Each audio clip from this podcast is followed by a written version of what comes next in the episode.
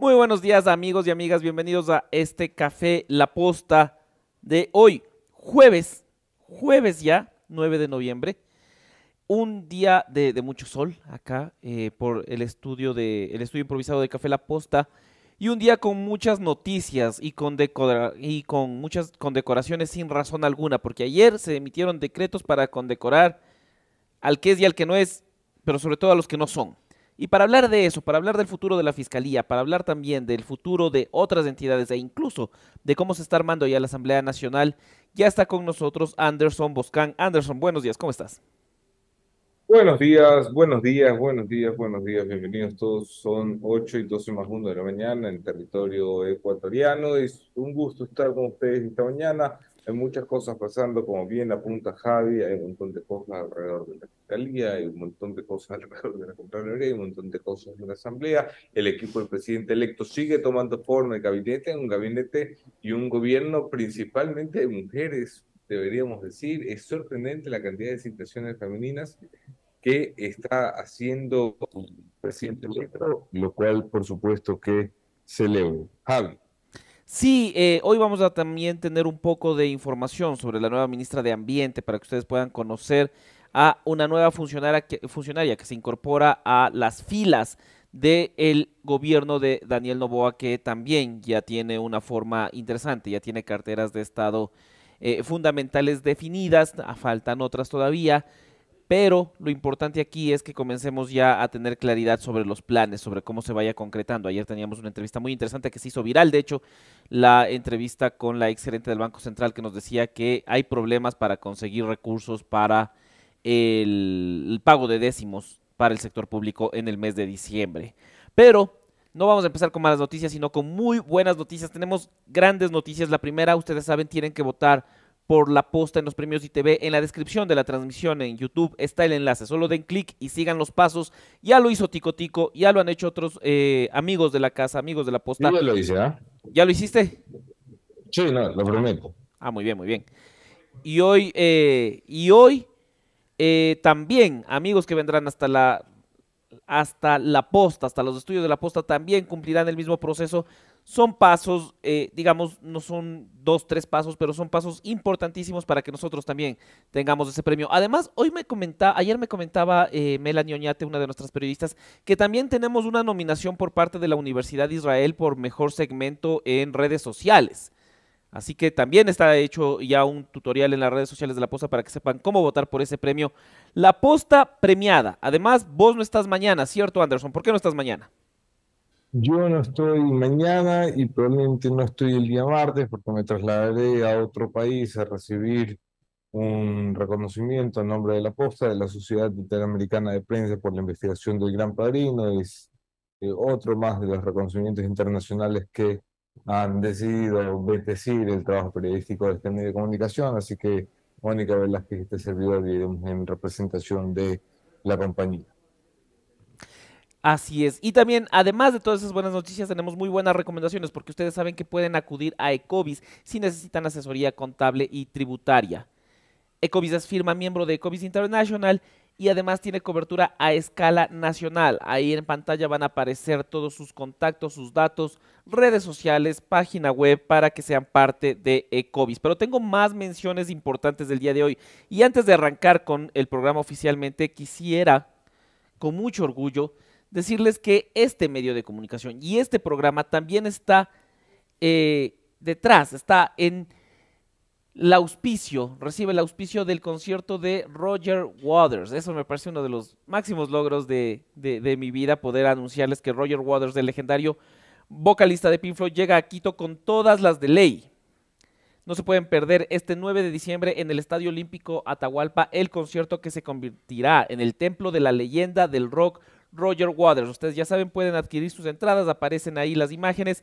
Hoy, hoy comienza esta campaña para que nosotros les invitemos a todos ustedes a ver a Roger Waters. Y además también saben que en la misma línea este fin de semana ya es del concierto del Buki. No nos hemos olvidado de lo que ofrecimos, ustedes tranquilos. Ustedes tranquilos ahí.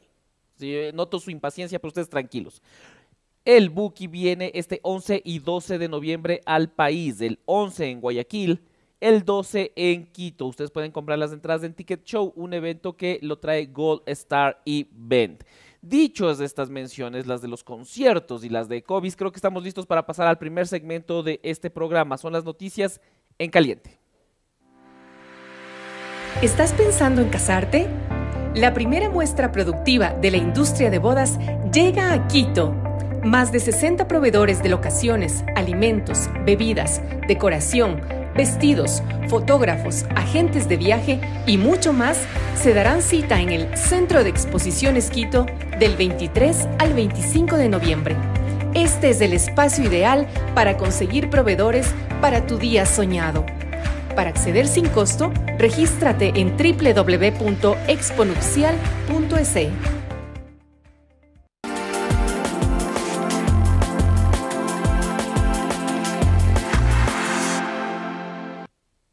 Gracias por seguir sumándose a esta transmisión. Vamos a revisar noticias de Anderson y voy, creo que, creo que los dos vamos a estar muy felices de poder revisar primero las noticias que se generaron ayer, porque ah, ah, yo, yo me sorprendí, pero creo logró hacer una convención en un coliseo y eh, tenía, tenía gente ese coliseo. Eh, y dijo varias declaraciones del presidente Guillermo Lazo. Vamos a ver la primera de ellas. Si hay algo de lo que todos debemos sentirnos orgullosos es que hoy en día dejamos un mejor país frente al que lo recibimos.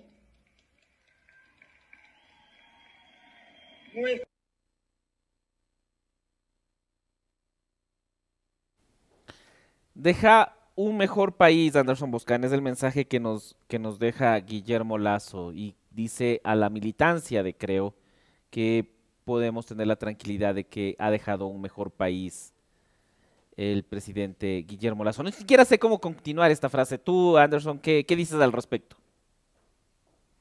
Bueno, ha sido una reivindicación de un movimiento casi extinto. Vimos a, viejas glorias y, pesos pesados del movimiento. Estaba un ministro, Esteban Bernal, que es el presidente del movimiento. Me pareció haber visto Javi, me eh, si me corriges me equivoco, a Patricio Donoso, hoy ministro de Relaciones Laborales, también uno de los fundadores del movimiento y uno de los pocos fundadores que queda al lado de Guillermo Lazo. Recuerden que Bernal, después de todo, es importado del movimiento de Paul Carrasco, cuando hay esa alianza en el 17 y Megazuay y llega a la Asamblea Nacional. Y luego, pocas figuras, es, es un movimiento sin norte, sin líder, sin luz, sin brillo, donde el presidente da, muestra de su capacidad de absorción, de su capacidad de mantenerse aislado de la realidad, de su capacidad de ser eh, la novia de, de, Salcedo, porque, porque claro, habla, habla, sí, hombre, habla de estas cosas, de, de un presidente que deja un país mejor que el que encontró. No, no sé, uno no sabe ya cómo responder. Sí, e, es, es, lo que me pasa, eh, es de los creadores de la mesa servida, nos llega, eh, dejamos un mejor país. Eh, las frases que los, deberíamos hacer un recuento, de hecho, hoy, hoy hagamos el recuento. Las frases que dicen los presidentes al salir, que no, no empatan con la realidad. Lo, lo dicho ayer por el presidente Guillermo Lazo es una muestra de eso, pero no es la única declaración. Lenin, tiene una gran frase de salida, ¿ah? Una gran frase de salir. ¿Mejor pueblo? claro, claro. Yo, yo también había querido tener un mejor pueblo. Es, la frase del siglo, hermano. Eh, algún día, algún día diremos, capaz y tenía razón. Capaz y tenía razón, digo yo. Lenin Moreno siempre nos dejó grandes joyas, ¿no? Los átomos, usted está pasadita de carnes, un... No hay el texto. Eh, claro, no hay el texto. Una, una, una máquina de, de memes, eh, Lenin Moreno que ahora me parecen divertidos, en su momento eh, indignaban, pero ahora, ahora los, los, ves con humor. Algún día veré este video de Guillermo Lazo y lo veré con humor. También veremos con humor el siguiente video, porque Guillermo Lazo afirma que tendrán candidato presidencial en 2025. Vamos a formar nuevos y más líderes en el movimiento Creo para servir al Ecuador para servir a la familia ecuatoriana. Gente decente y bien preparada para asumir los nuevos retos que tiene el Ecuador. Que la experiencia de estos años en el gobierno nacional y en la Asamblea nos sirva para fortalecer nuestra propuesta política, económica y siempre democrática en beneficio de los 17 millones en 2025 y la, y, la característica va a ser que es eh, gente preparada por los años de gobierno que tuvo y gente honesta. Asumo que eso eh, quiere decir que ningún funcionario tiene derecho a tener cuñados en el siguiente, eh, la siguiente candidatura del movimiento, creo. Claro. Imagínate, la, póngame darle pantalla de vez en cuando para conversar con Javi. no podemos. Ah, no podemos. No se puede poner doble pantalla, no es. Sé qué raro, viejo, no puedo verlo a Javi, no conversamos. Santos Alvite la que. Oye, yo esto lo digo una vez al día. de Santos Alvite me acuerdo una vez al día. Te ministro un, un, abrazo cariñoso, además le tengo mucho respeto. Pero, pero sí, o sea, imagínate la entrevista. ¿Usted tiene experiencia política? Sí, sí, sí, claro. Eh, ¿Tiene cuñados? Eh, sí. Uh, descartado. Claro, gracias. Oye, ¿quieres ¿Quieres información relevante sobre el cotillo político? Oye, sí, yo también tengo algunas cosas que contarte, pero dale, dale tú primero. Oye, pero antes de ir, ¿qué te parece si le contamos a la gente una noticia que me parece espectacular, que vos vas a estar muy feliz con esto?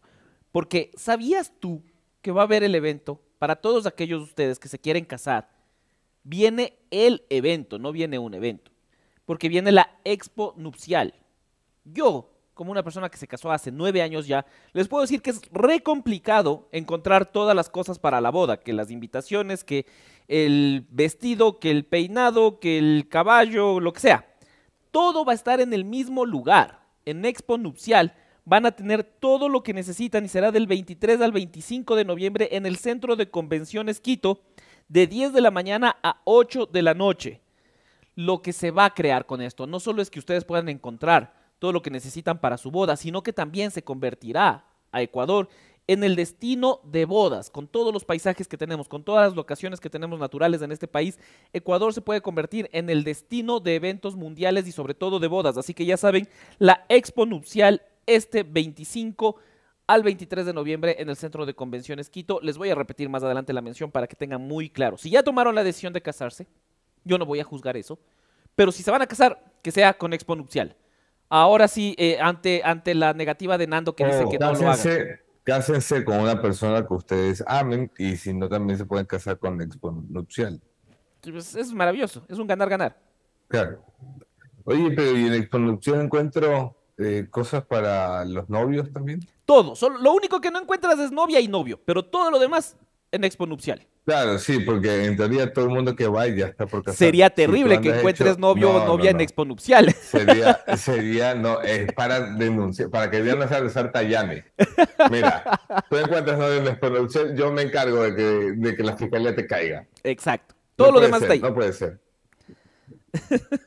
Ahora sí, cuéntame, ¿qué, ¿qué me ibas a contar? Ahora sí. Hubo una reunión importante esta semana en la ciudad de Guayaquil. Es una reunión social en el centro de convenciones del antiguo aeropuerto de la ciudad. La reunión la convoca el Banco de Guayaquil, que cumple, una institución financiera importante de este país, cumple 100 años. Más o menos.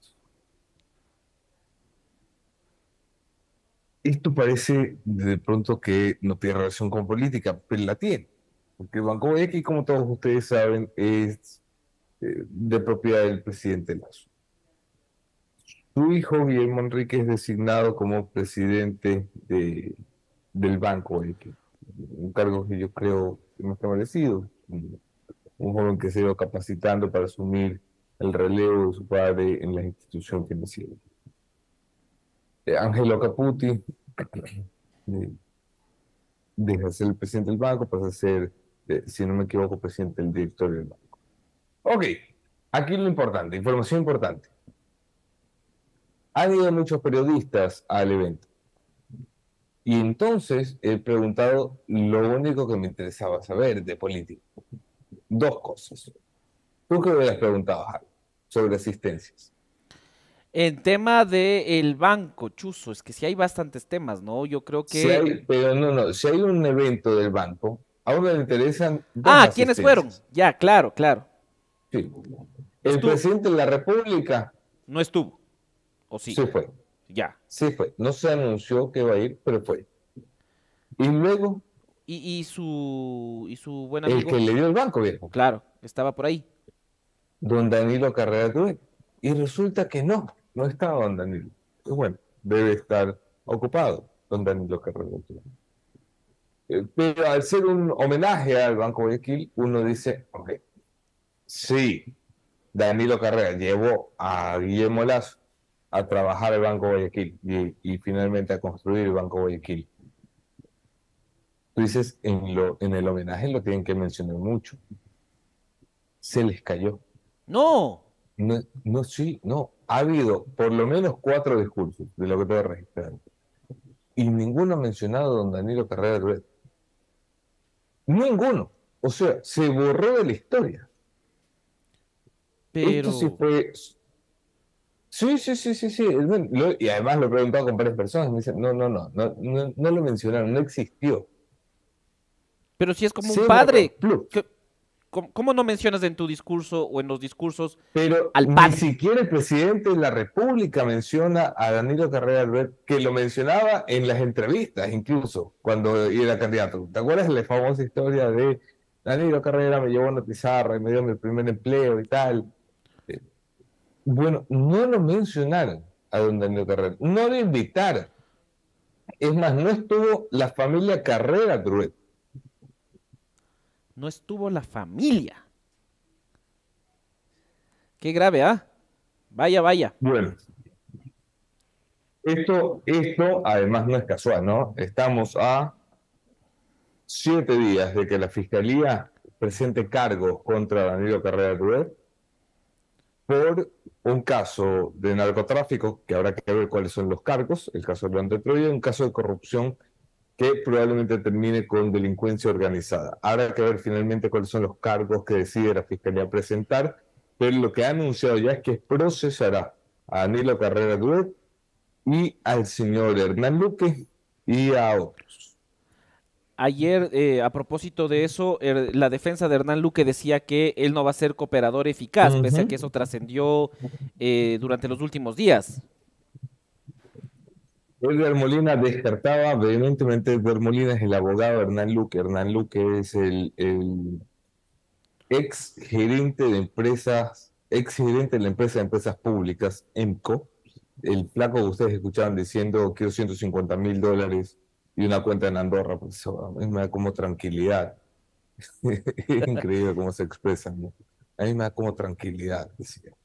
Bueno, este señor que según el presidente Lazo le iban a traer del cogote, del cogote nada. Y lo que se consiguió es un abogado respetable, que es el doctor Edgar Molina, un, abogado muy popular y famoso. Y bueno, y el doctor Molina descartaba algo que muchos ya presumían, que es que Luque era el cooperador de la fiscalía, si es que hay un cooperador, como se presume. Bueno, se descarta que Luque sea el cooperador, lo que tiene que ser un, uh, un gran suspiro para el señor Danilo Carrera Duet, ¿no? Claro, porque era de lo, de lo más alto, ¿no? De lo que estaba arriba, de lo que... Porque el cooperador eficaz tiene que demostrar de alguna manera no solo lo que está hacia abajo, que es como que más sencillo, sino Claro, hacia arriba. claro, pero que no vaya a cooperar no significa que no vaya a colaborar, ¿no? La, la figura no es esa, pero, pero bien podría. Bueno, pues, vamos.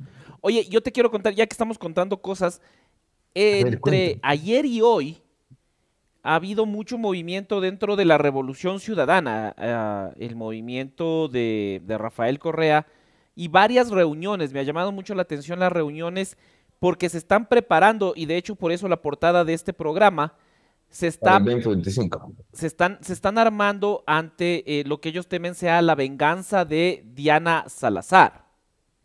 Chan, chan, chan. Qué buen título para una película, ¿no? este es el título Diana de... Salazar vuelve. Ajá, es que luego de lo del, del feriado donde se hablaba del juicio político, ellos temen mucho y dicen tener las evidencias suficientes como para pensar que Diana Salazar va por los que tienen procesos, pero va en la figura de prisión preventiva. Por ejemplo, para Paola Pavón, que eh, como sabes está eh, siendo investigado dentro del caso de Soledad Padilla y su nombramiento en la prefectura de Pichincha.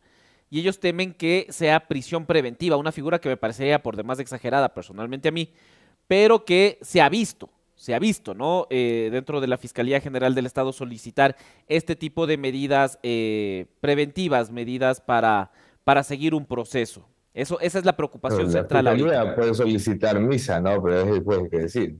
Claro, claro, porque imagínate eh, prisión preventiva por el presunto delito de eh, peculado, no lo sé, pero no sé, a mí me parece a mí personalmente me parece excesivo, pero esa es una de las preocupaciones que ronda en la Revolución Ciudadana, ese y otros procesos. O sea, lo que temen mucho es que luego de la declaración de Rafael Correa en Twitter de que ellos lo único que están pensando es en el juicio político para destituir a Diana Salazar, Sí. pues que Diana Salazar regrese con la, la venganza de Diana Salazar. Si tuviéramos efectos de sonido, eso aquí sería el chan, chan, chan. Chan. Ajá, pero no le pidamos más a, a, Jarrín que, que ha logrado hacer la transmisión desde una pérgola, entonces creo que ya es bastante.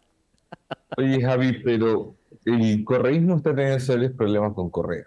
Sí, O sea, ya no, es una cosa que no saben cómo decirle jefe. Y jefe, ¿te puedes calmar? Es- yo- me parece muy gracioso, porque además están buscando ya candidato presidencial 2025. Entre las opciones, el, el correísmo está partido en cuatro, cinco grupos, los de México, los de la sierra, los de la costa, en fin.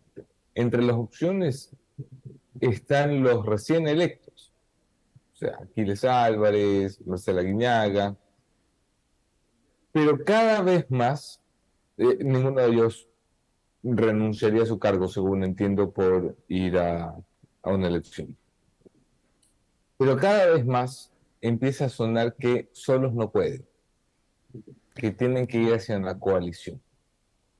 Vuelve a aparecer el nombre de Carlos Rabascal, por ejemplo, porque el correísmo se ha dado cuenta que su, su ventaja es su, su mayor defecto. O sea, el tener una votación dura es lo que le hace imposible llegar a ganar una segunda vuelta. Van a tener que buscar un candidato desradicalizado y para eso van a tener que ponerle mute a Rafa. La pregunta es, ¿quién va a llevarle el mensaje a Rafa? ¿Quién va a decir, eh, van a dos rayitas? Sí, no sé. le no puedo sé, cambiar la clave de Twitter. Claro, presidente, dame su Twitter un ratito. Nos vemos. Claro. Es jodido, muy jodido. Bueno, les tengo una recomendación a todos ustedes. Yo, por ejemplo, aquí cuando hacemos entrevistas hacemos la pregunta incómoda y ayuda a tener un sillón renaciente. Entonces, si pueden llevar hasta la casa de Rafael Correa un sillón renaciente que tiene más de 30 colores para elegir, su interior es de poliuretano de alta calidad y su tapiz es de cuero, cuero, a lo mejor se tome esta conversación incómoda de manera más cómoda. Suelto el dato para, para ayudar por ahí a la, a la revolución ciudadana. Hablando de la revolución ciudadana y mencionabas a Aquiles Álvarez, yo, yo quería saber también tu opinión sobre lo que trascendía ayer, que a mí me parece positivo en realidad. Aquiles Álvarez decía que eh, pese a que en campaña ofre- ofreció retirar la cerca Sí. del malecón, ha tenido que ponerle eh, un cerco eléctrico adicional en lugar de eso. Y lo dice abiertamente, si yo lo ofrecí, me van a tachar de mentiroso, me equivoqué, no se puede. Yo quisiera que más políticos que ganan una elección con una oferta de campaña puedan Sí. hacer eso, decir, oigan, sí, resulta que no supe bien, se hace así y ya está, no tratar de mantener una mentira y un discurso para no eh, ir en contra de, sus ofrecimientos iniciales. Muchas veces me han cuestionado por ser anticorreísta en este espacio, pero se reconoce ese tipo de cosas. Al menos a mí me parece positivo, no sé cómo evalúes tú eso. Ya, pero es que Aquiles Álvarez es la derecha y correísmo, pues viejo. Tú porque eres un anticorreísta enfermo, ahora lo ves bien Aquiles. Porque el correísmo duro lo ve mal. Ah, mira, no, pucha, hasta cuando quiero sonar bien con el correísmo sueno mal. Claro, no, no, no, no, no, no puedes. No, yo estoy muy, eh, estoy muy de acuerdo con, con la declaración que hizo el alcalde de Guayaquil. Es, es eso, Javi, lo que tú acabas de decir. Tú en campaña mm, vas, prometes algo porque estás convencido. Si luego llegas alcalde y la realidad te da una bofetada y te dice, si tú sacas las rejas, el melecón se vuelve incontrolable, tienes que salir a decir, lo siento, mira, yo de verdad creía esto y me equivoqué, no pasa nada. Tal cual. Tal cual. Antes de pasar ya a nuestra primera entrevista, eh, algunas menciones que recordarles, porque se viene la segunda edición del programa ejecutivo de juntas directivas organizado por la Asociación Ecuatoriana de Miembros de Directorio. Iniciará este 11 de diciembre en Quito y se extenderá por 40 horas hasta marzo del 2024. Si tú eres miembro de un directorio o eres un alto ejecutivo y quieres profesionalizar tu experiencia y alcanzar niveles importantes de, gobierno corporativo y de estrategia, pues este evento es para ti. En pantalla aparecen los teléfonos para que puedas ser parte de este evento que tiene cupos limitados, así que ponte pilas con eso. Y ya que estoy haciendo buenas menciones y que nuestra primera invitada es de la hermosísima provincia de Tunguragua. Les tengo que decir que la Curtiduría Tunguragua es la empresa de producción de cuero más pro del país porque es la única que cuenta con plata de tratamiento de aguas residuales y certificado internacional LWG, lo que garantiza su responsabilidad ética y su compromiso con el medio ambiente. Ustedes saben que la Curtiduría Tunguragua trabaja con materiales sustentables y sostenibles protegiendo todo nuestro planeta. Ahora sí, con esto creo que podemos pasar ya a la primera entrevista. Vamos a hablar del futuro de la fiscal, no desde un juicio político, sino desde los tiempos que le da el Consejo de Participación Ciudadana. Ya nos acompaña Michelle Calvache. Bienvenidos todos a las entrevistas en Café La Posta.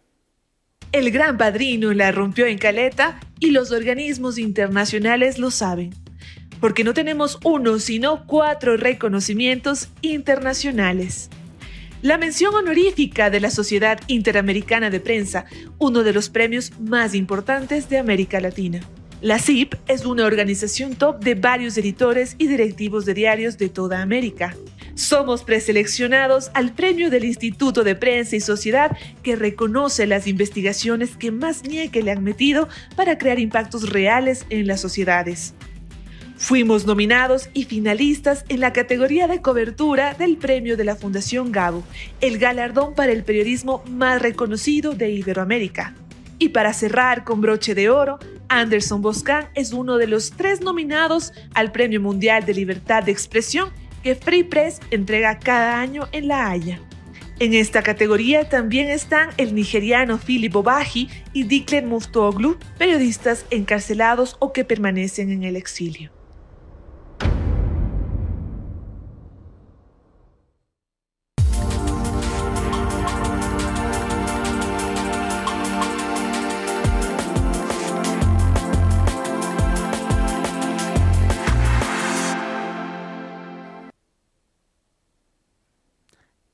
Gracias por acompañarnos de vuelta. Ya estamos con Michelle Calvache, integrante del Consejo de Participación Ciudadana, uno de los mayores dolores de cabeza que tuvo Allen Berbera en el Pleno. Y ahora eh, empezamos por ahí, ¿no? Hola Michelle, ¿cómo estás? te va. Oye Michelle, ¿qué se siente trabajar en un Consejo de Participación Ciudadana sin Allen Berbera ya? Hermoso. Muy buenos días primero con todos los televidentes y escuchas de este prestigioso medio de comunicación. Eh, realmente es un gusto para mí siempre estar aquí con ustedes compartiendo un poco de información. Eh, y, más allá de, solo la figura de Allen Berbera, ¿cambió algo en el Consejo de Participación Ciudadana con esta institución? Eh, mira, yo creo que con los consejeros que actualmente estamos en, por decirlo así, una mayoría, si está un poco un ambiente más tranquilo, se puede conversar, se puede pensar en proyectos internos, no solo en la elección de autoridades, sino también estamos viendo los procesos que quedaron de lado, que son el control social, la lucha contra la corrupción, y tenemos muchos consensos en ese sentido por el momento, y en ese sentido también es importante que la ciudadanía conozca de que ya están las, las aguas más mansas dentro del Consejo, ya se siente más, más paz. La, la, la nueva mayoría, que, que tampoco es que llegue a ser una mayoría gigantesca, digamos, ¿no? Pero, o más bien, que sepamos que vaya a durar o perdurar. Está conformada actualmente por eh, la presidenta, el vicepresidente, tú y, Juan Esteban, quien reemplazó a Allen Berbera. Correcto, sí. Estamos se podría decir una mayoría con ellos. Sin embargo, de eso creo que hemos tenido consensos con, con el resto de compañeros, pero se, se sienten también bastante graves los disensos, sobre todo Claro. en la- lo que ha pasado en estos últimos días. Tú dijiste, y antes de pasar ya a los concursos que son los que más me llaman la atención, tú mencionaste en algún punto, en algunas sesiones del Pleno del Consejo de Participación Ciudadana, que varios funcionarios de la Colmena, de esta agrupación, de este think tank que tienen eh, la Revolución Ciudadana, o al menos afines, digamos, a la Revolución Ciudadana, tenían varios funcionarios trabajando en el Consejo de Participación Correcto. Ciudadana. ¿Esto se mantiene? ¿Se cambió? ¿Qué pasó con, con esta eh, acusación que se hizo en un pleno? Bueno, efectivamente esto era una realidad dentro del Consejo. Han salido algunos funcionarios, hay que decirlo, pero eh, por los recortes y demás que ha mencionado el señor presidente, ha sido complicado también el cambio de otros funcionarios. Entiendo que poco a poco tendremos que ver según no, no la corriente a la que, a la que pertenecen, sino más bien a sus funciones, cómo han venido desempeñando y si realmente cumplen con las expectativas del Consejo de Participación Ciudadana. Y finalmente tenemos Contralor. ¿Cómo fue este proceso? Sí. Mucho se hablaba de que el correísmo estaba impulsando candidaturas, tenías a Falcón y Puig, se hablaba de Alejandra Vivanco, que la tuvimos en este espacio y negaba algún tipo de vinculación con un movimiento político. Gana Mauricio Torres, quien no tiene esa, ese, ese estigma de una organización política, al menos de inicio. Eh, ¿Cómo se logró hacer un concurso que tenga como resultado al mejor puntuado y no al que se designó o se pensaba desde el inicio? Bueno, en este sentido yo creo que hay que ser bien enfáticos de cómo comenzó el concurso, ¿no? Recordemos que en la época del destituido Allen Berbera, cuando estaba de presidente, eh, se retrotrajo el proceso cumpliendo una sentencia de Rumiñahui, el cual dio otras eh, reglas de juego en este sentido y se comenzó con corrida de caballos hasta el examen.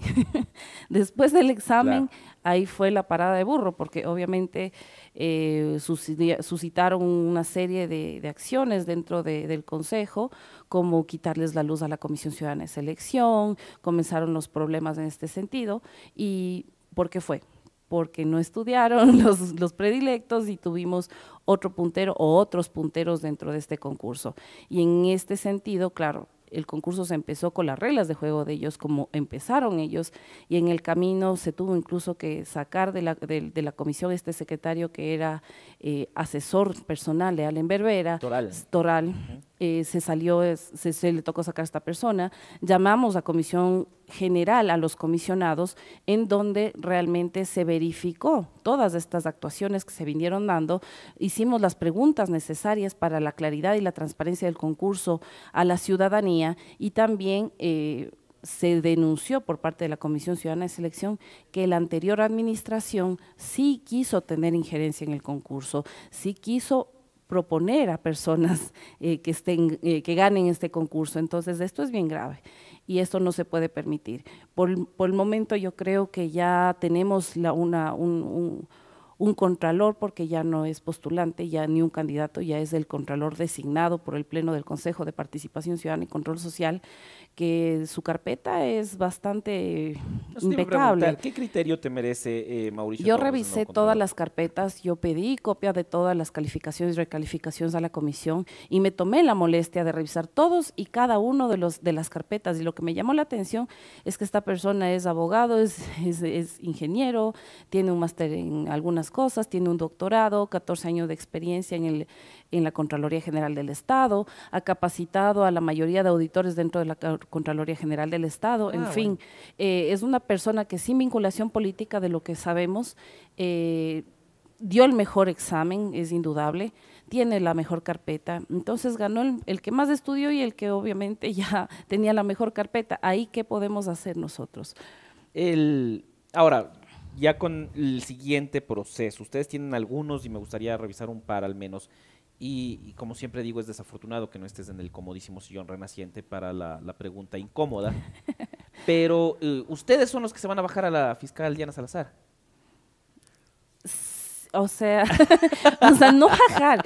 Ella tiene un periodo que deberá cumplirlo el próximo año y se, bueno, en un año, cinco meses más o menos que le quedan en funciones y tendremos que sacar el nuevo concurso con el fin de hacer la transición o el cambio respectivo. En este sentido, no nos vamos a bajar si no cumple un periodo y nosotros somos los encargados de generar este concurso de mérito y oposición para ocupar este espacio. ¿Cómo evitar que el concurso de la, eh, de la nueva, para la designación del nuevo o nueva fiscal eh, sea eh, otra vez político, se designe como normalmente se hacía, ¿no? Con los fiscales que han pasado por el puesto desde Galo Chiriboga en adelante, ya sabíamos quién iba a ser el, el fiscal aún antes de iniciado el concurso. ¿Cómo hacer un concurso transparente para fiscal? en este sentido. Creo que estamos llamados nosotros como técnicos, como abogados, como ciudadanos, eh, consejeros, a hacer primeramente reglamentos que cumplan las necesidades que tiene el puesto, el cargo como tal, que se haga un concurso transparente desde el principio, evitando estas pequeñas cosas que se ponen a veces dentro de los reglamentos como trampita para que ganen tal o cual candidato. creo que en eso los compañeros van a apoyar en que sea un fiscal o tener un reglamento que encaminado a que sea un fiscal totalmente transparente, totalmente fuera o aliado a los partidos políticos y que como en el caso del Contralor esperemos, esperemos que gane el mejor. El proceso de contra, ¿cómo, ¿cómo sería? ¿Cuándo inicia el concurso de fiscal? Porque ya comienzo a oír que tiene que, que al menos derrumbarse. Sí, falta un año, cinco meses. Creo que es un poco prematuro y en este momento creo que tenemos otras, por decirlo así, prioridades, otros concursos que ya deben iniciarse. Estamos con el concurso de CNE detenido. En, en, agosto del próximo año tenemos que hacer nuevamente una renovación parcial de los otros tres eh, vocales del Consejo Nacional Electoral. Tenemos eh, Tribunal Contencioso Electoral, tenemos también las ternas que envía el Ejecutivo, que ya se cumplen los periodos de, la mayoría de las superintendencias. Para superintendencia de eh, datos está postulando la actual ministra de Telecomunicaciones, ¿no es cierto? Viana Maíno y también para la superintendencia que era de control de poder de mercado y que ahora tiene otro nombre, eh, también vi que ya están las ternas. Estas ternas, al menos hasta la redacción de la posta, han llegado algunas novedades. ¿Ustedes tienen algunas alertas ahí o no han tenido mayor problema? Mira, hasta la presente fecha aún no se ha llevado a pleno, no se han tomado decisiones, no, se, no nos hemos sentado a tratar estos temas por cuanto estábamos con el tema de Contralor, el tema del CNE encima pero creo que en los próximos días tenemos que ya sentarnos, revisar el proceso, cómo está la documentación, cómo está el tema, para ver cómo vamos a avanzar con estas designaciones. Y así vienen algunas más que le tocará al nuevo presidente Daniel Novoa, eh, en este sentido también enviar hasta el Consejo de Participación Ciudadana y Control Social, con el fin de ya tener renovación de la mayoría de autoridades de, control eh, a lo largo y para el control a lo largo y ancho del país. Entonces veamos y esperemos que cómo se desarrolla en los próximos días, creo que ya vamos a tener noticias respecto de esos concursos. Le voy a pasar la palabra a Anderson Boscan. Eh, Michelle, tu cámara es la número uno. Consejera, bienvenida, buenos días, un gusto tenerla en Café La Posta. Buenos días.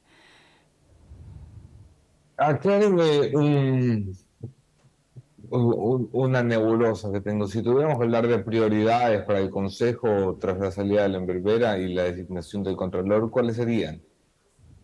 No lo escuché muy bien.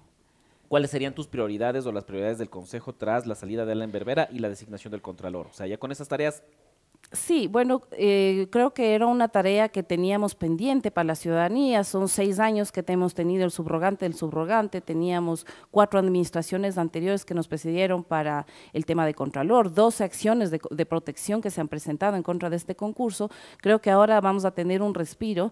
Eh, lo que sigue inmediatamente es el CNE, llamamos a Comisión General. Eh, yo, yo he sido muy crítica con este concurso por cuanto se han cometido una serie de irregularidades por parte de la Comisión Ciudadana de Selección del concurso del CNE, para mí esa es una prioridad. Es más, el día de hoy, el día de ayer mocioné, lo vamos a tratar el día de hoy para ver la, factibilidad de, revisar con un informe y un criterio jurídico de qué va a pasar con este concurso en general. Eh, tenemos el concurso también a puertas eh, del eh, defensor público, tenemos una antinomia que se está enviando una demanda al Consejo, a la Corte Constitucional, con el fin de determinar ¿Qué sentencia hacemos caso en este sentido? Tenemos dos sentencias de igual jerarquía que se contraponen y es un poco imposible mm. continuar con este concurso.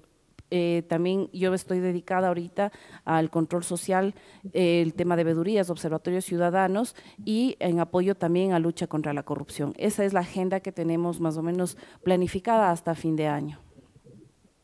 Si hablamos del posible o eventual concurso para fiscal general, ¿cuáles son los tiempos, cuáles son los términos?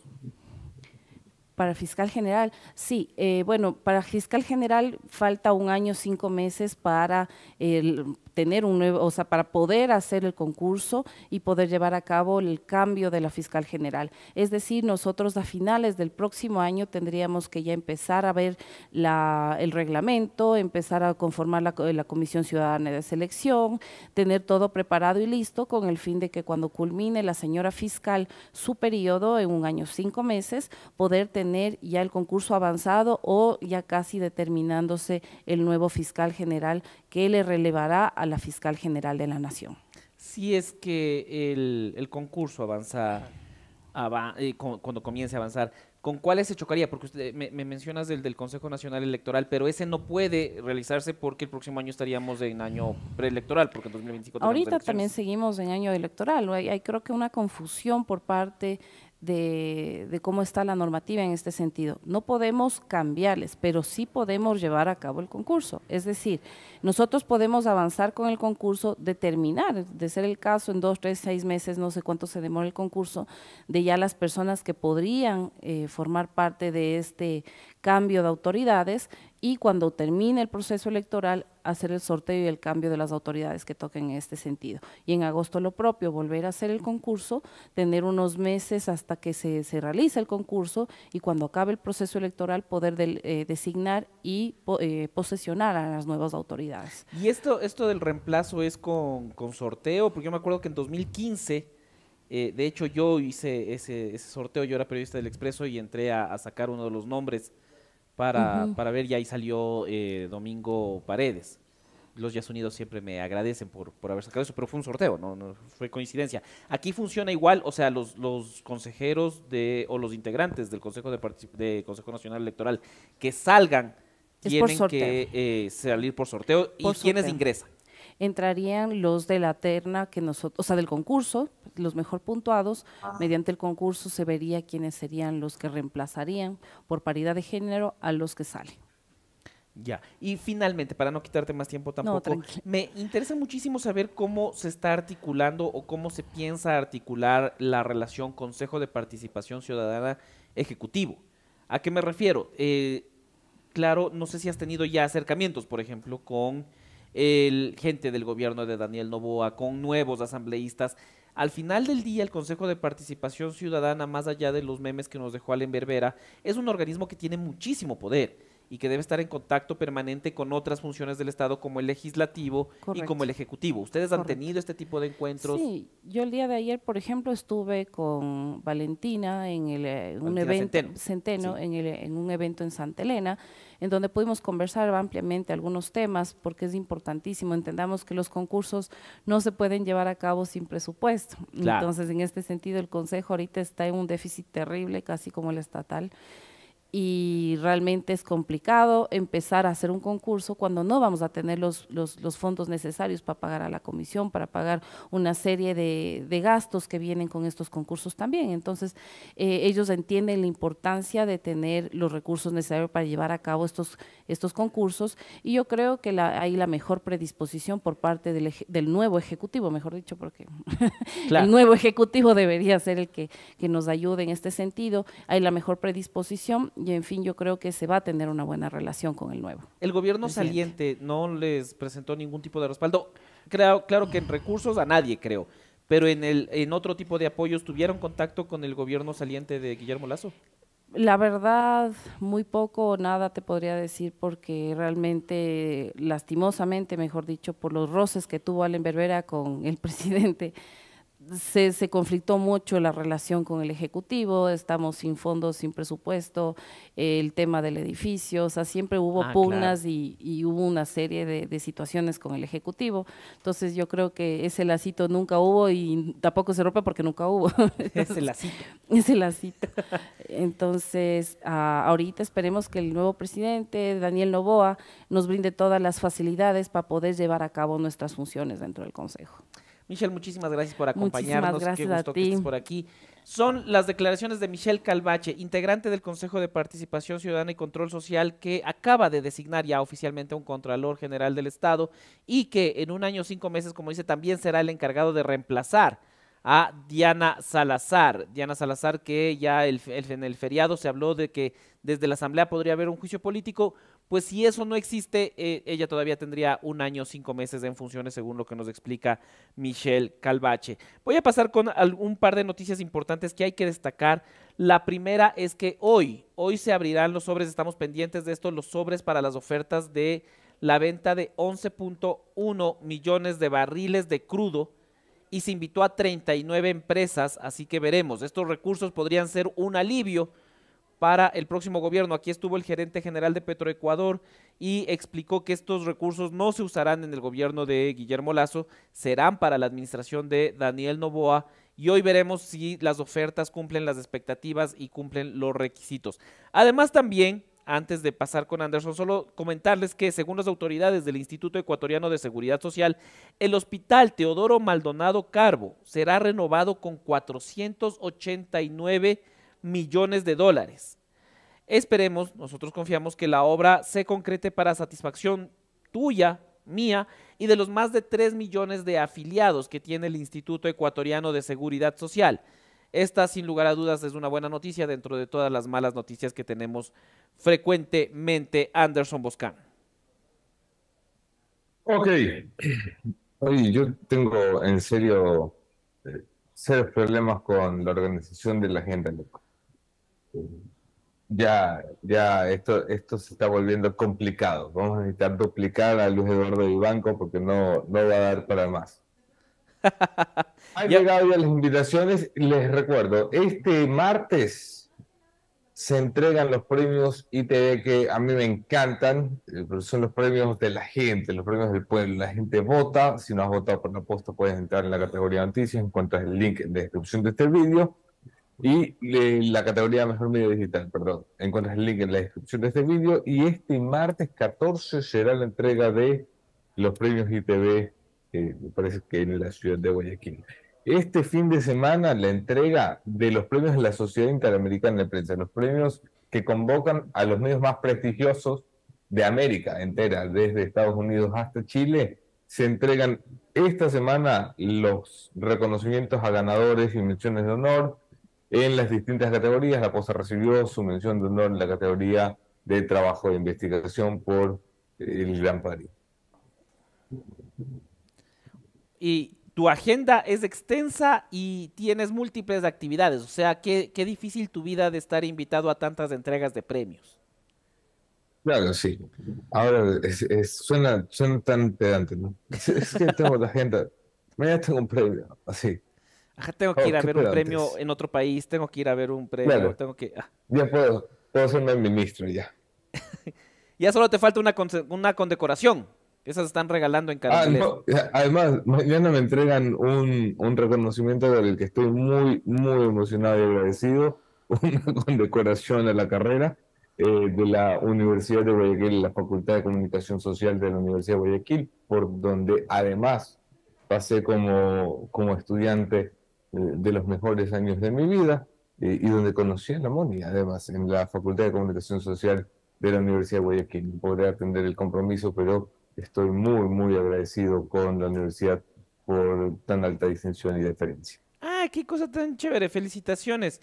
Eh, y si conociste a la Moni ahí, lo único que te habría faltado es también haber tenido un expo nupciales en, también en esa, en esa época.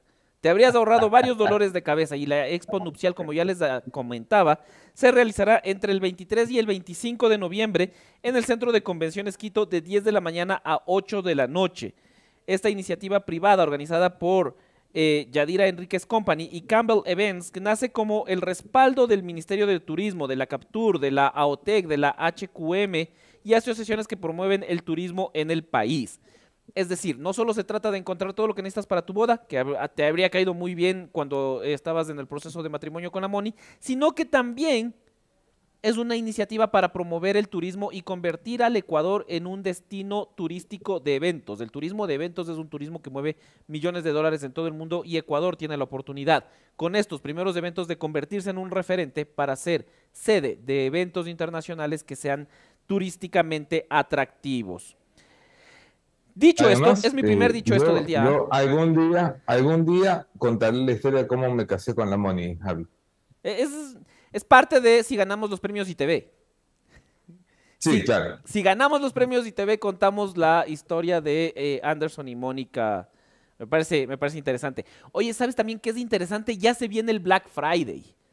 El Viernes Negro está a la vuelta de la esquina y nosotros sabemos que ustedes quieren que su marca esté en el medio de comunicación más importante del país, esté en el mejor medio digital según sus votaciones en los ITV. Espero que estén votando ahorita. Así que ustedes pueden pautar con nosotros en marketing arroba la posta y en marketing 2 arroba la posta porque dijeron, ¿cómo hacemos para que no se parezca el, correo 1 y el correo 2? Ponle dos al otro.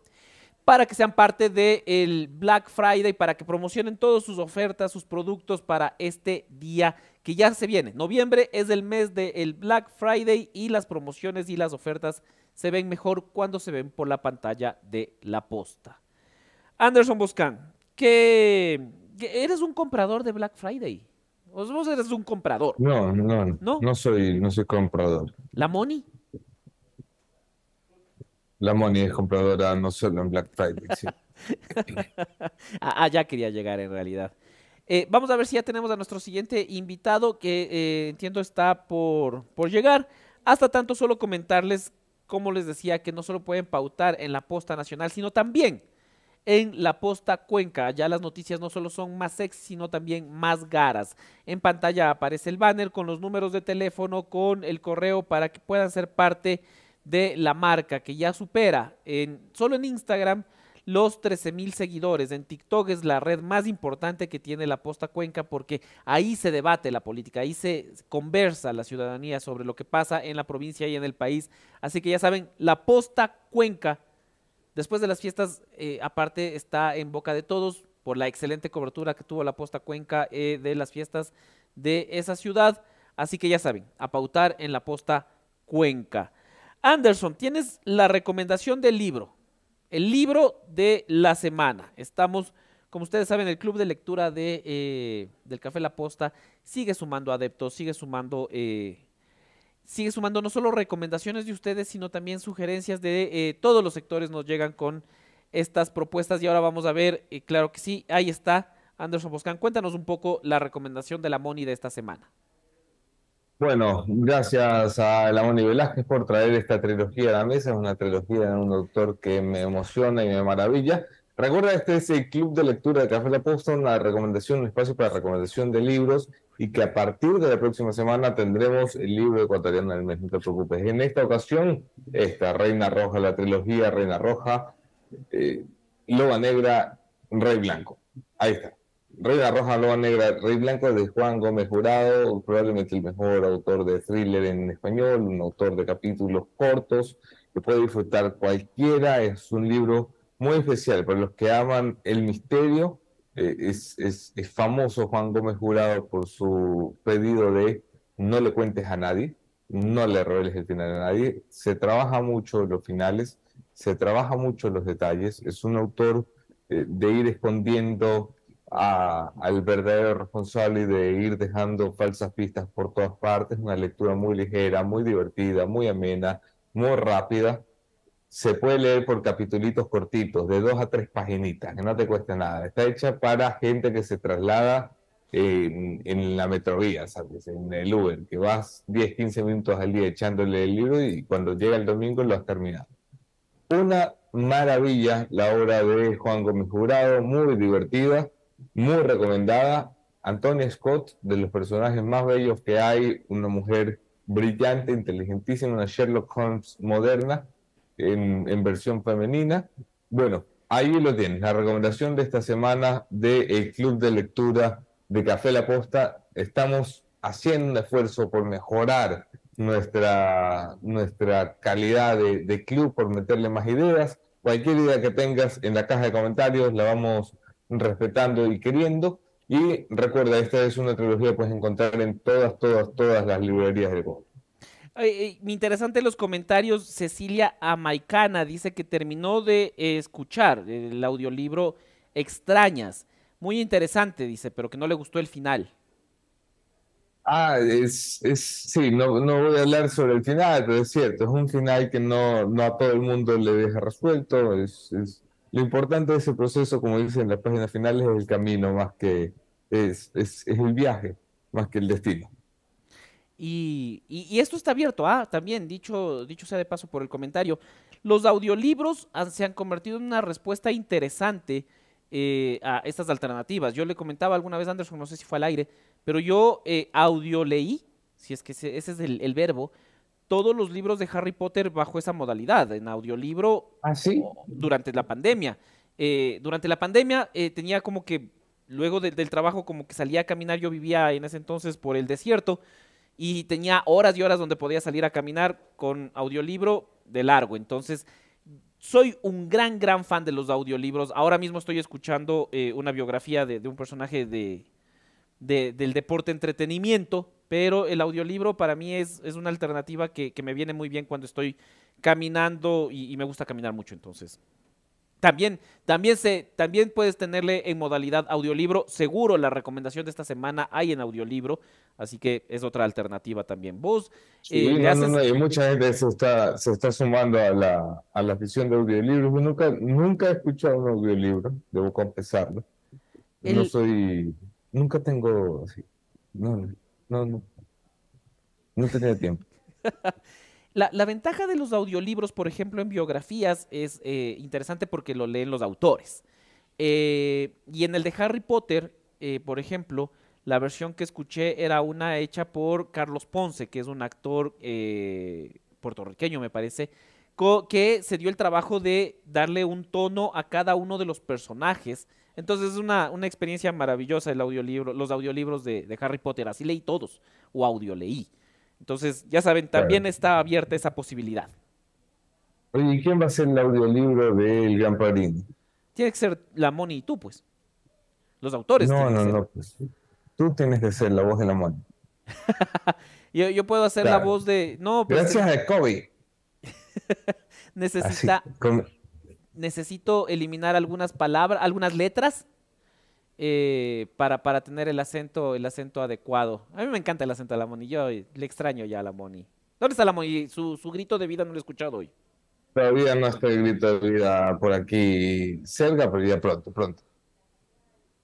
Pero bueno, sí, ya está nuestro siguiente invitado también para hablar de la Asamblea Nacional. Eh, es importante, ya hemos visto cuál es el, tema, cuál es el futuro en términos del Consejo de Participación Ciudadana. Ahora vamos a tener una conversación con Ramiro Vela, él es asambleísta electo por Centro Democrático y veremos cómo se comienza a armar, cómo se estructura esta, esta nueva asamblea que ya tiene fecha de, de, de, formación, que ya es importante, es una muy buena noticia. Ramiro, eh, ¿cómo estás? Qué gusto. Qué gusto dejarnos acompañarte. Ramiro, el Centro Democrático, ¿cómo, cómo llega a la Asamblea? Eh, ¿Cuántos tiene? ¿Cómo son? ¿Soy yo? ¿Quién están? Soy yo, nada más. Soy yo y tiene una, una asambleísta más, que es Bolívar Mieles, eh, del Oriente Ecuatoriano, con una alianza. Centro Democrático, prácticamente como asambleísta, me tiene a mí, sin ser eh, afiliado a Centro Democrático, sin ser un adherente.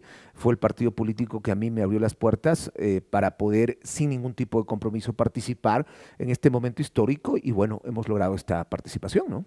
Y ahora, ahora en el ya con la conformación de esta, por ejemplo, nueva bancada de que Lucía Pozo, eh, el mismo Lucio Gutiérrez están comenzando a formar, ¿esa es a la, a la que te juntarías? O dónde están las conversaciones? No, eh, eh, yo, yo, soy, yo soy coherente y, y, a veces es muy difícil eh, decirlo, pero Tungurahua votó masivamente por Daniel Novoa, el 70% de los ciudadanos. Yo terminaba la primera vuelta donde Daniel Novoa es finalista, recibí la invitación para conocer el proyecto de Daniel Novoa. Yo no tuve candidato a, a presidente, yo no tuve ningún arrastre. Muchos asambleístas llegan por arrastre. Claro. Yo, en mi caso, mi votación es 100% eh, por la persona. Pero tú, el, Centro Democrático apoyaba en primera vuelta a Jan Topi. Sí, pero al tener asambleístas, por ejemplo, en eh, Tungurahua tenía como apoyo principal el Partido Social Cristiano. Ya. Entonces, yo no eh, participé de esa campaña. Eh, hablé algunas veces con Jan, eh, con, con el movimiento y todo, pero no, era lógico que no tenga dos asambleístas, ¿no? Y mira, al, al final el resultado se dio. Entonces, yo conversé con el actual presidente de la República electo, me propuso revisar algunas cosas de su plan de trabajo. Creo que es momento de una coyuntura nacional, creo que es momento de, de un acuerdo nacional y los temas principales que la Asamblea tiene ahí pues eh, van de la mano con lo que el presidente me había comentado, razón por la cual me voy a sumar a- y voy a ser parte de, eh, de- de la bancada de ADN. Ah, interesante. La, la bancada de ADN llega con 14 asambleístas de ellos, o sea, con los que votaron. Claro, Pero se han sumado, se suma eh, en este caso tu nombre.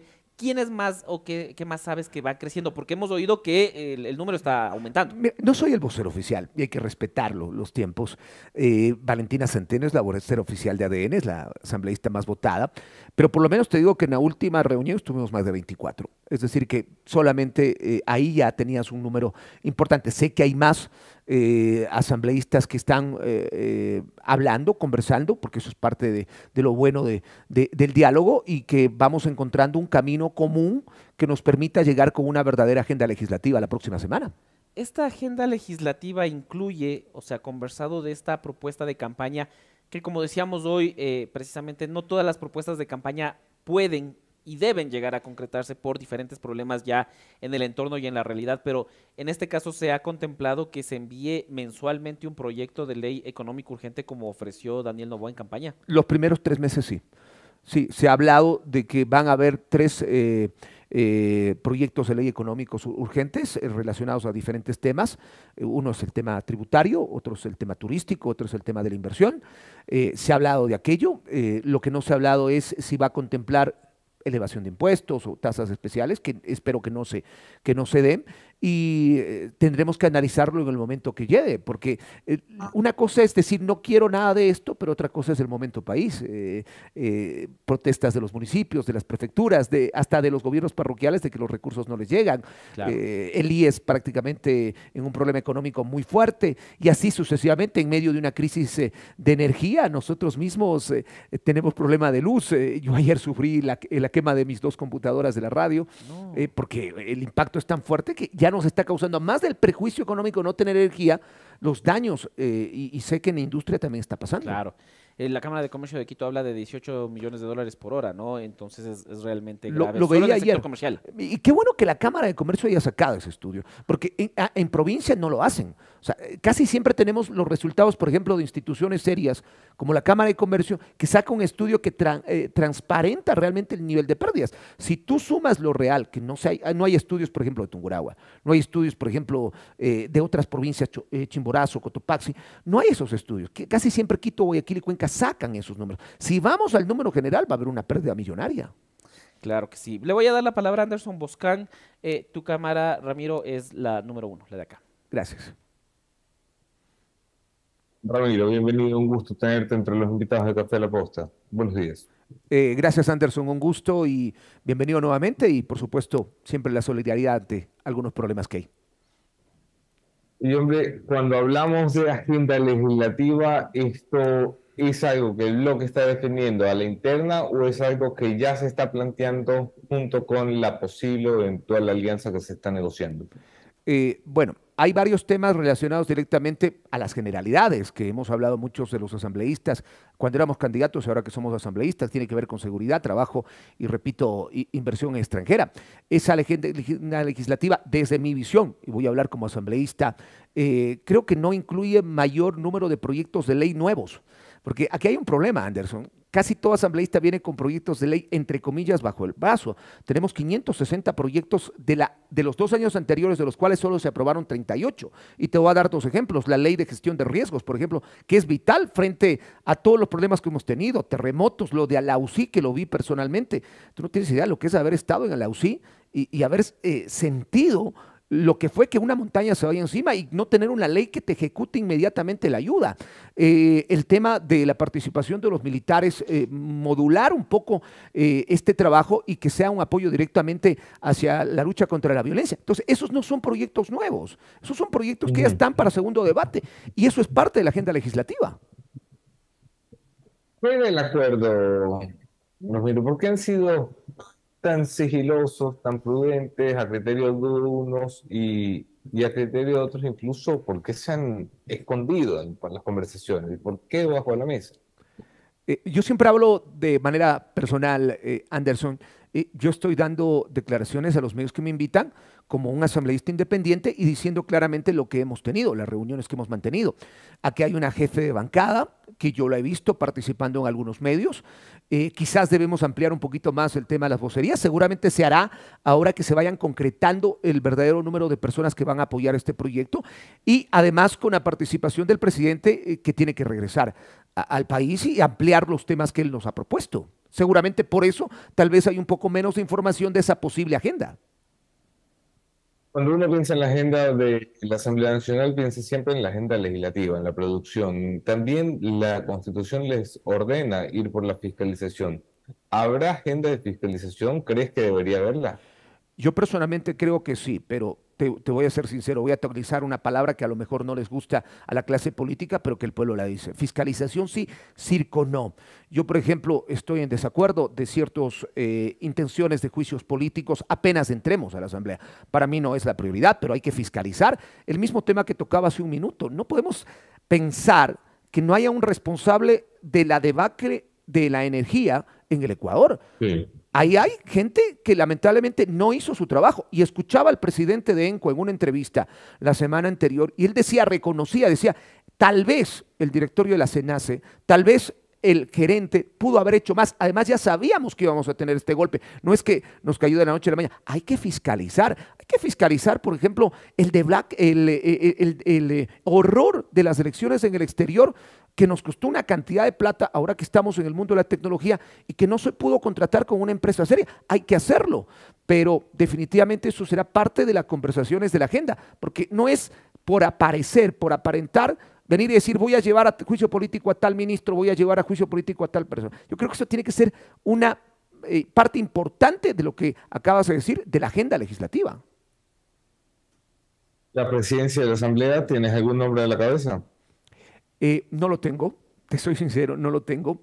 Eh, hay muchas personas que llegan tal vez con esa aspiración, eh, inclusive decía, todos los asambleístas podemos ser presidentes, vicepresidentes, pero ahí hay bancadas y tú sabes que ahí hay representatividad. no lo tengo, espero que sea una persona coherente, espero que sea una persona que sepa manejar la asamblea y sobre todo que no caiga en lo que cayeron los dos presidentes anteriores, decir una cosa y mañana hacer otra cosa. Pues lo que debería buscar la Asamblea Nacional cuando hablamos de un acuerdo. No estoy hablando ya de si hay que acordar con fulano, con sultano, sino qué es lo que se debería poner en el centro, Raúl. Eh, lo que yo te comentaba en generalidades, pero ya hablando de leyes eh, ahí sí específicas. Yo creo que el tema de seguridad. Eh, yo camino por la calle de mi, de mi provincia, de, mi Ambato, y hoy acá también, y el mundo, eh, y toda la gente te habla de la seguridad. Y creo que la participación y la aprobación en, segunda de, de, la posibilidad que los militares eh, salgan a apoyar este trabajo y cambien su rol de, de, una u otra manera es importantísima. Mira, por ejemplo, en Ambato nosotros tenemos la Escuela de Formación de Soldados.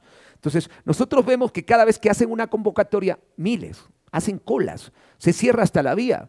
Eh, es tan importante entrar al ejército, pero no los puedo tener metidos ahí y habrá que darle recursos para combustibles, para vehículos, para que puedan cumplir esta labor. Entonces, esa es parte de eh, la- la- las prioridades. Y los otros, el presidente lo ha dicho, van a ser tres eh, ley eh, económicos urgentes que van a ir o tres proyectos de ley urgentes que van a llegar a la Asamblea. Y eso creo que tendremos que analizarlo. Acuérdate también que tenemos que revisar el tema de los acuerdos internacionales de, de Tratado de Libre Comercio. Tendremos que tocar el tema de China, tenemos que tocar el tema de Corea, el tema de Costa Rica. Son temas que ahí la Asamblea dejó pendientes y es obligación da- darnos tiempo para legislar, fiscalizar y tocar estos otros temas. Perfecto, Ramiro, te deseo mucho éxito en las nuevas funciones como asambleísta de la República y gracias por asistir a la entrevista. Anderson, gracias por la invitación. Ecuatorianos, ojalá podamos vivir nuevos tiempos y esa es la esperanza que tenemos de la nueva Asamblea. Gracias. Muchísimas gracias, eh, Ramiro. Gracias a Estaremos ti. conversando. Eh, hay, hay varios puntos interesantes que se seguirán tocando en la Asamblea. Ya tienen fecha, hora y todo para la posesión. Sí, justamente hoy voy a visitar la Asamblea por primera vez como asambleísta. Lo hice como periodista o como funcionario en algunas oportunidades por mi carrera. Y hoy voy a entregar los documentos que han sido pedidos. Eh, Hay una muy buena organización, hay un equipo que está trabajando en aquello. Y empezamos la otra semana, el día lunes. El día lunes es El ya- 20. El 20. El 20 es la instalación de la Asamblea. Y ahí se hará la elección de autoridades y todo esto como, como para confirmarle a la audiencia cuáles son los pasos. Este es como el precongreso de fútbol. Llegas al congreso de fútbol, listo. Entiendo que habrá reuniones previas. La próxima semana va a ser importante. Reuniones previas, primera de las bancadas y segundo después eh, de los dirigentes de las bancadas y seguramente de todas las bancadas. Espero que se llegue previo a la sesión inaugural ya con acuerdos concretos que no le demore al país. Ojalá no tengamos que sesionar tres, cuatro días para, para eso. Lo tenemos que hacer en el primer día. Ojalá que sea así. Ojalá. Muchísimas gracias nuevamente, Ramiro. Gracias Son las por declaraciones de Ramiro Vela, asambleísta electo por Centro Democrático en la provincia de Tungurahua, que nos ha confirmado que será parte de la bancada de ADN, la bancada del presidente Daniel Novoa. Y hablando de Daniel Novoa, Anderson, antes de pasar a nuestra siguiente entrevista, me gustaría hablar un poco de la nueva ministra de Ambiente, si tú me permites, y sobre todo si tú me ayudas diciendo el nombre de la ministra, porque yo no quiero pasar vergüenzas pronunciando mal el apellido. No, yo, yo tampoco. Pero sí, tenemos algo de, de datos de la... eh, tenemos la imagen también, la fotografía para poder ver quién es. Eh, la- es la noticia número 4.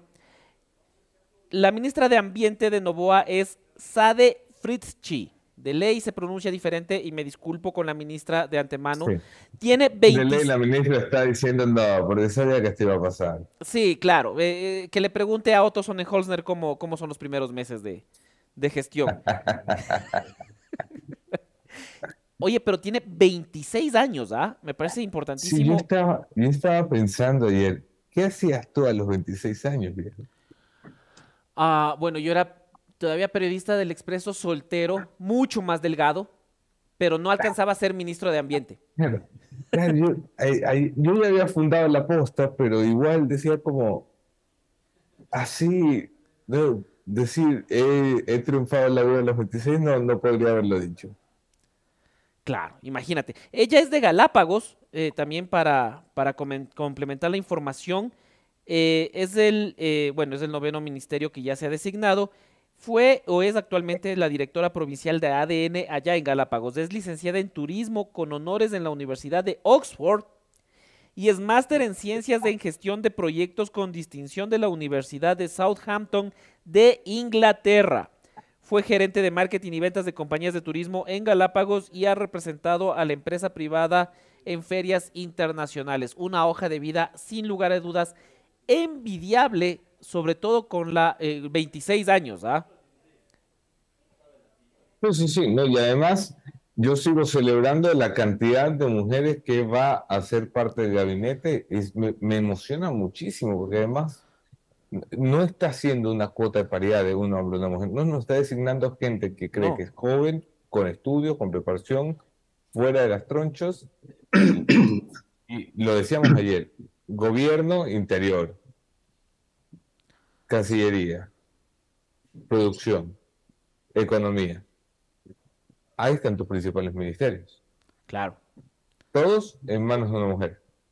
Y, y es importante lo que mencionas porque no se trata de cumplir la cuota, que es lo que eh, habitualmente se hace y eh, normalmente son para ministerios. Todos los ministerios son importantes sin lugar a dudas, pero se No, no, asignaba no. ya tradicionalmente a diferentes Sí, ministerios.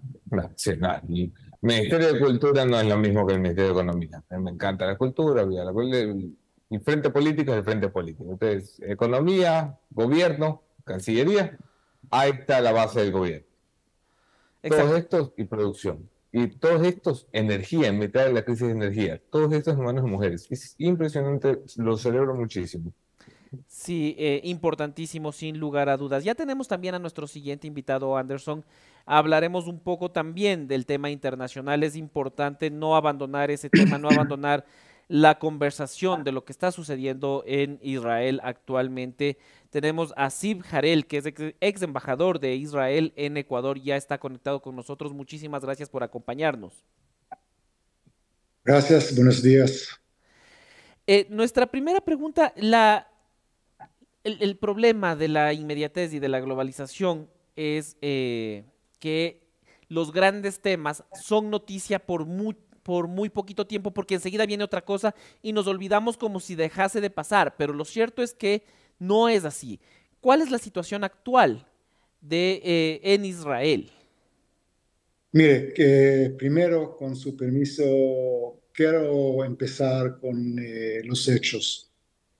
El 7 de octubre hubo un ataque bárbaro, una masacre por parte de miles terroristas de Hamas contra asentamientos eh, pacíficos israelíes en la frontera de Gaza. Fue un ataque criminal contra ciudadanos inocentes el sábado en una fiesta judía en el que fueron eh, masacraron 1400 bebés, niños, ancianos, mujeres, hombres. También un, hubo un eh, brutal ataque eh, a miles de jóvenes israelíes que celebraron en una fiesta de amor y de paz. Jamás cometieron actos atroces.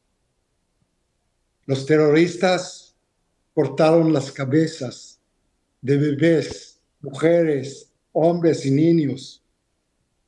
Mataron a niños frente de sus padres, padres frente de sus padres. Ah, No sé qué, qué, qué puedo, decir. Quemaron casas a sus eh, ocupantes y violaron mujeres. Los terroristas eh, bárbaros secuestraron a Gaza 240 rehen- rehenes, entre ellos 30 niños, bebés, madres, ancianos. Estos salvajes tienen en sus manos sucias un bebé de 10 meses, puedes imaginar. Mire, jamás es ISIS, ISIS son los nuevos nazis. Estos, asco, estos actos son eh, imperdonables. Y ahora el ejército israelí está dentro de Gaza, está trabajando con todas sus eh, eh, fuerzas para eliminar, destruir todas las fuerzas de Hamas y devolver a los rehenes. ¿Y sabe qué? Nosotros vamos a ganar. Ex eh, em- embajador, también desde la comunidad internacional y varios medios de comunicación también reportan eh, abusos de poder, eh, masacres eh, dentro de Gaza por parte del ejército israelí. Esto es verdad, esto cómo se toma, porque también se habla de eh, ataques a centros no militares, a lugares poblados de eh, mujeres, niños. Es decir, si condenamos lo que se hizo en Israel por parte del grupo terrorista, no deberíamos condenar con la misma eh, fuerza lo que se denuncia que sucede en Gaza por parte del ejército israelí. Todas estas noticias son falsas. Jamás es una organización vil que utiliza eh, sus eh, ciudadanos como escudos humanos. Disparan sus misiles desde escuelas, hospitales y mezquitas. Ellos no dejan, nosotros dejamos un corredor a los ciudadanos para que salen de la, de la área que está en guerra, pero jamás no les dejan de salir. Y en cuanto a servicios básicos, porque es otra de las observaciones que también se ha hecho, que en Gaza Israel ha eh, cortado el suministro de servicios básicos de luz, agua, eh, para complicar la situación, porque aquí creo que todos entendemos que el ataque es de Hamas, del grupo terrorista, pero que Palestina no es Hamas, ni todos los, eh, todos los ciudadanos palestinos son de Hamas y entonces el ataque no debería ir dirigido hacia ellos. Sobre el recorte de suministros eh, básicos y de servicios básicos, ¿cuál es la respuesta de Israel? Mira, el único país que dio eh, electricidad, agua y trabajo a los ciudadanos de Gaza fue Israel. Jamás, sabe que, jamás utiliza sus hospitales como sedes abajo de, con túneles, abajo de hospitales. Ahora hay en el sur de Gaza un eh, eh, campo para todos refugiados que, están y con ayuda humanitaria. Israel deja eh, de entrar ayuda humanitaria. Todo el resto es falso. El, hay una organización, una ONG de respetable reputación, Save the Children, que habla de 4.000 niños muertos en Gaza a propósito de los ataques del ejército israelí en la región. ¿Esta noticia de una organización no gubernamental como Save the Children también es falsa? Sí, es falsa. ¿Por es falsa. Pero, ¿y por qué toda esta campaña de desinformación entonces, según Israel? ¿Por qué están tratando de mentir? Porque están, están, porque están bajo de amenaza de, de, Hamas. Por eso. Hay países que... Quiero, quiero, quiero, quiero, decir algo. Quiero decir algo. Hay que entender que esta es una lucha entre dos civilizaciones, entre el bien y el mal, entre que santifica la vida y los que santifica la muerte. Jamás utiliza la ideología del Islam extremo, según la cual el Islam eh, eh, gobernará el mundo entero. Y todo el mundo está en, el, eh, en este peligro. Hay que saber. El, varios países, varios países han tomado una postura del lado de eh, Israel, muchos de ellos, otros desde eh, del lado más de Palestina, por ejemplo Colombia. ¿Cómo ven ustedes esta división de países en respaldo a su gobierno y también algunos en respaldo a el pueblo palestino? Exactamente, esta es la respuesta. Mire que está eh, al lado de Israel y mira que está con los palestinos o Irán está con los palestinos. A propósito, está, eh, Irán está detrás de todo esto. Ella finanza, eh, entrena y apoya el terrorismo en nuestra área en todo el mundo. Y mira que está al lado de Israel, Estados Unidos, Alemania, Inglaterra, Italia, Hungría, todo eh, el oeste está con Israel ¿Y quién está con, eh, eh, con los palestinos? Rusia, China, Colombia, todos, todos que están así. Embajador, muchísimas gracias por esta conexión.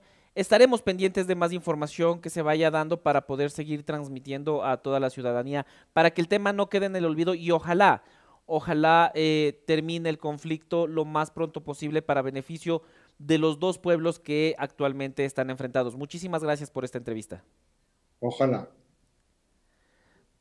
tenemos la, eh, estas fueron las declaraciones desde el lado de Israel. Nosotros hemos hecho todos los contactos también para tener un pronunciamiento desde el otro lado del enfrentamiento que se lleva adelante, eh, el desafortunado enfrentamiento que se lleva adelante, pero no hemos tenido respuesta. Ojalá, esto como una invitación abierta para poder hacer periodismo contrastado, hablando con todos los frentes posibles, conversar con eh, la gente, los representantes de Palestina en Ecuador, para poder tener una visión completa del de, eh, el tema. Me dice Alejandra Pérez, que es la persona más eficiente que existe en el planeta, que el lunes contaremos con la versión de eh, Palestina. Qué bueno.